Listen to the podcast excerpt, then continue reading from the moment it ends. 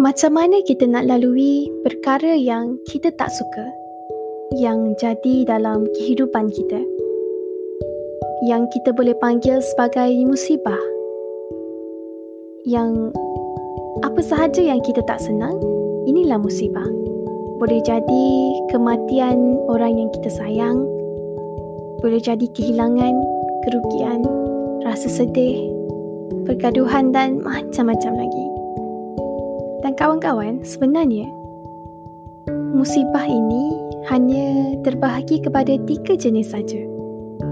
Jenis yang pertama ialah jenis musibah yang buruk yang jadi pada orang yang jahat yang tengah buat jahat iaitu azab yang sebenar-benarnya yang Allah datangkan pada orang kafir yang mendustakan Allah contoh macam Fir'aun yang dapat siksaan di dunia dan di akhirat. Dan jenis musibah yang kedua, yang ini jadi pada orang yang baik yang buat kesalahan, yang buat jahat. Dan ini adalah salah satu cara untuk Allah beri pengajaran sebagai tebusan yang Allah datangkan sebagai salah satu cara untuk mengampunkan dosa kita. Seperti firman Allah dalam surah Ashura ayat ke-30, dan musibah apa pun yang menimpa kamu adalah disebabkan oleh perbuatan tanganmu sendiri dan Allah memaafkan sebahagian besar daripada kesalahan-kesalahanmu.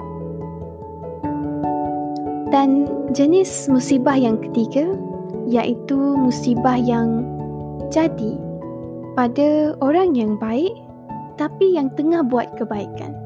Dan yang ini kita boleh nampak pada orang yang popular, orang yang mulia di mata masyarakat yang buat kebaikan tapi ditimpa dengan musibah yang berat.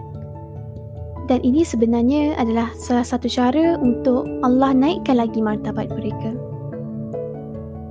Jadi kawan-kawan, bila kita faham konsep musibah yang sebenarnya sebagai seorang Muslim, apa sahaja benda yang kita tak suka sebenarnya adalah satu kebaikan untuk kita. Cuma kita tak nampak. Dan selalunya kita tak sedar. Yang kita sedar, yang kita nampak, kita rasa macam tak adil. Kita rasa macam kita ni mangsa keadaan bila terjadi perkara yang kita tak suka. Tapi cuba fikir balik. Berapa kali disebabkan oleh perkara yang kita tak suka yang terjadi dalam hidup kita, akhirnya membentuk kita seperti mana kita berada pada hari ini yang telah menjadikan kita lebih baik daripada semalam.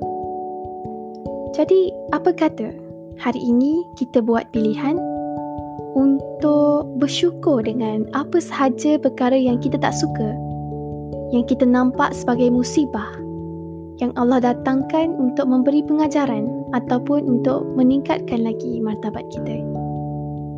Dan hanya bila kita mula mencari apa yang kita boleh belajar di sebalik peristiwa ini, pengalaman ini, insya-Allah baru kita akan nampak apa sebenarnya hikmah kebaikan yang Allah nak beri pada kita. Insya-Allah.